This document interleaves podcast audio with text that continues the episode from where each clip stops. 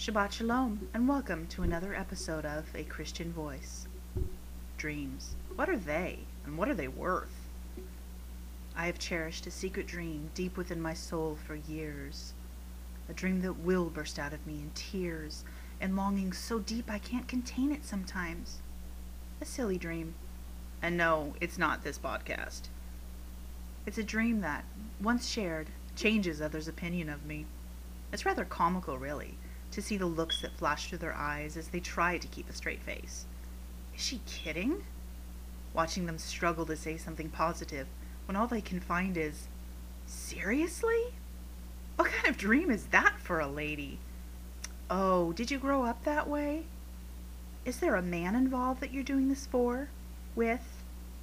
Because, even to other women, it's still an impossible thought that a woman can be truly independent, that she can have her own dreams, her own goals, her own choice of lifestyle. Unless, of course, that lifestyle is vain and centered around making a public exhibition of herself. Then it's you go, girl. A dream so apparently unbelievable that even the kindest of people will say, when you fail. Maybe it's the middling age I've arrived at. But I have finally approached my dream with a different attitude. Oh, believe me, I'd have died before sharing this in the past.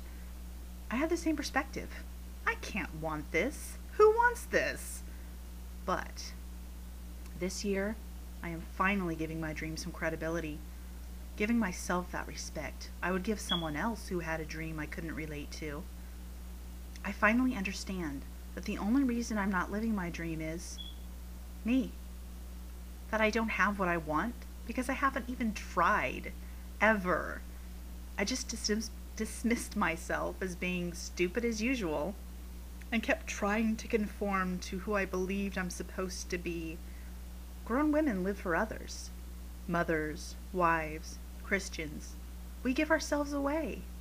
Only little girls chase dreams.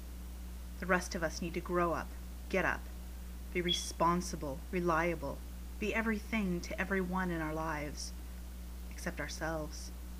That's the privilege of youth, isn't it? They can have their time of freedom because we all know the future they face the future of conformity. Not by some deliberate choice, but because it happens.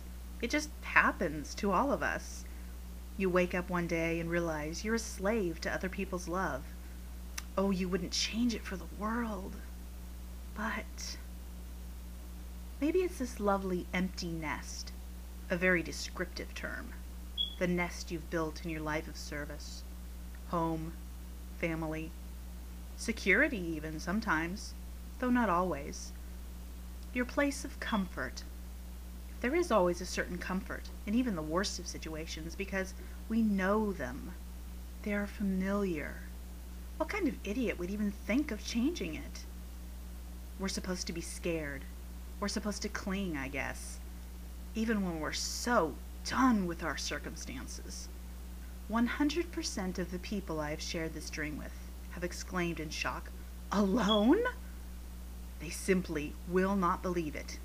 In 2014, a woman making a life choice? Alone? I want to shake some of them and ask, So what's new? I'm alone now. Why is it any different? How has it become an oh so dangerous thing? Because I changed my solitude from this situation to that one? Really? Do I sound frustrated? Because, yeah, I kinda am. Anyway, this year I finally understand that I can make another choice. That I can pursue a dream no one believes fits me but myself.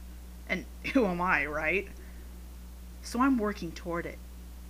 I finally get the courage, after several months, to start sharing it. You've heard the results. But you know what? I don't care.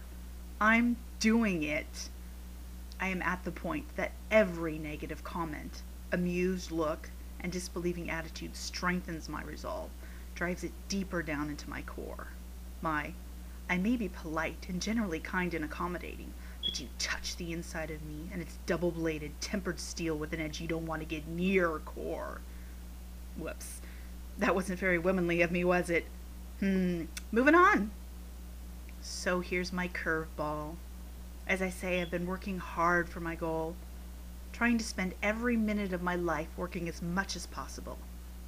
Gotta get that cash up to where I can go and do this thing. No spending, all saving. I'm doing this as soon as humanly possible, right? Right? Dreams. Dreams can change. Ugh. I have been divorced for 22 years and counting. I stopped dating 20 years ago. Three men got a chance to prove me wrong and all of my friends right. That I was just bitter from my divorce. Or hadn't stopped hurting, which I was sure I had. Or maybe that I was afraid of all men because that one was abusive. Right, like I wasn't then? Anyway, I dated three men. One brilliant thing came out of that. I was finally honest. Honest with myself that I did not want to be a wife. Not then, not ever. I never really had. I only married in the first place because I was pregnant. It took me many more years longer to be honest with others. And still, no one believes it. I recently met a really nice guy at a car dealership, new to the area, that was pleasant enough to converse with for about 45 minutes. Attractive, hardworking, about my age and single, not wanting to be mined. But it took quite a bit of convincing to get him to understand that this lady flies solo, that I'm not playing hard to get. I'm not pretending to be distant. I am distant. I come in that flavor, honey. I come prepackaged, uninterested. The goal of my life is not only not to be married, it's actually to not be married. At least, it's always been that way before. So, I don't date. Why hurt someone? Why give them false expectations? I'm not about to do either of the things expected in dating. I'm not going to sleep with you, and I'm not going to marry you. I can't remember the last time I was even physically attracted to anyone. And here we again arrive at one of those little prepositions that alter the course of the conversation. The three words women love to start a good gossip chain with. She met someone. I met someone. Better said, God brought someone into my life and into my circumstances quite unexpectedly.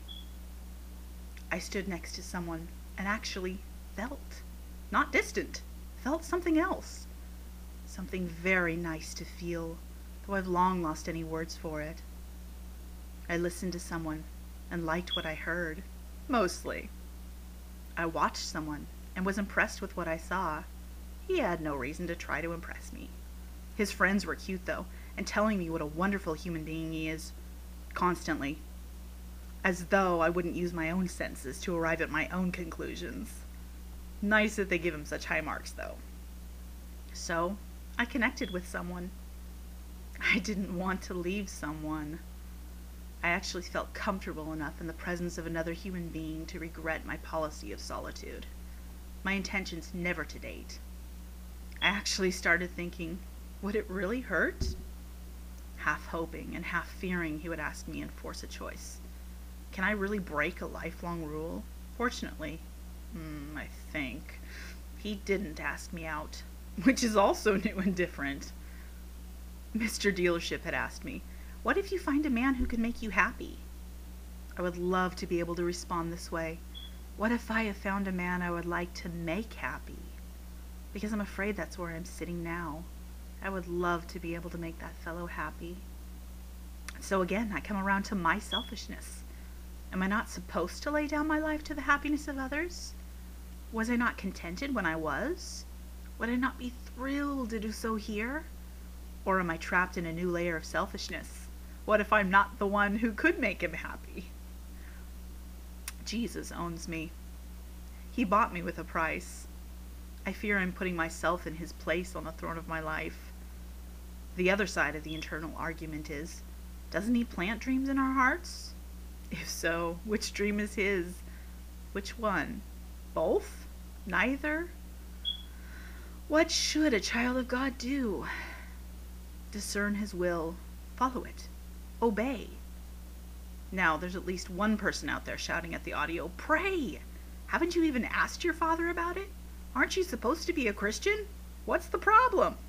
The problem is, he doesn't seem to be answering. He isn't speaking. Or I'm not hearing it. I haven't heard, felt, seen through circumstances. Any answer, either way.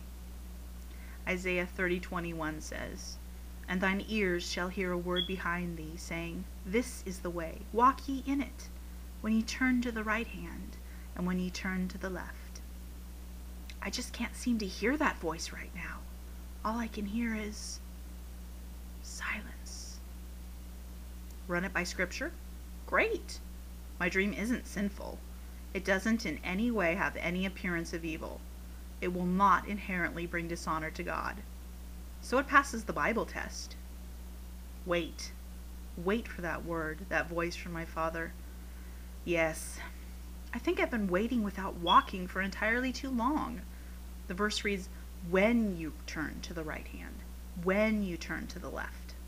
Nothing about not pursuing until you hear the answer. Nothing about passively, passively existing in status quo and breaking your heart either way. Is that the wrong verse? Boy, I am in trouble in that case. Is it not better to be a slave to love than a slave to self?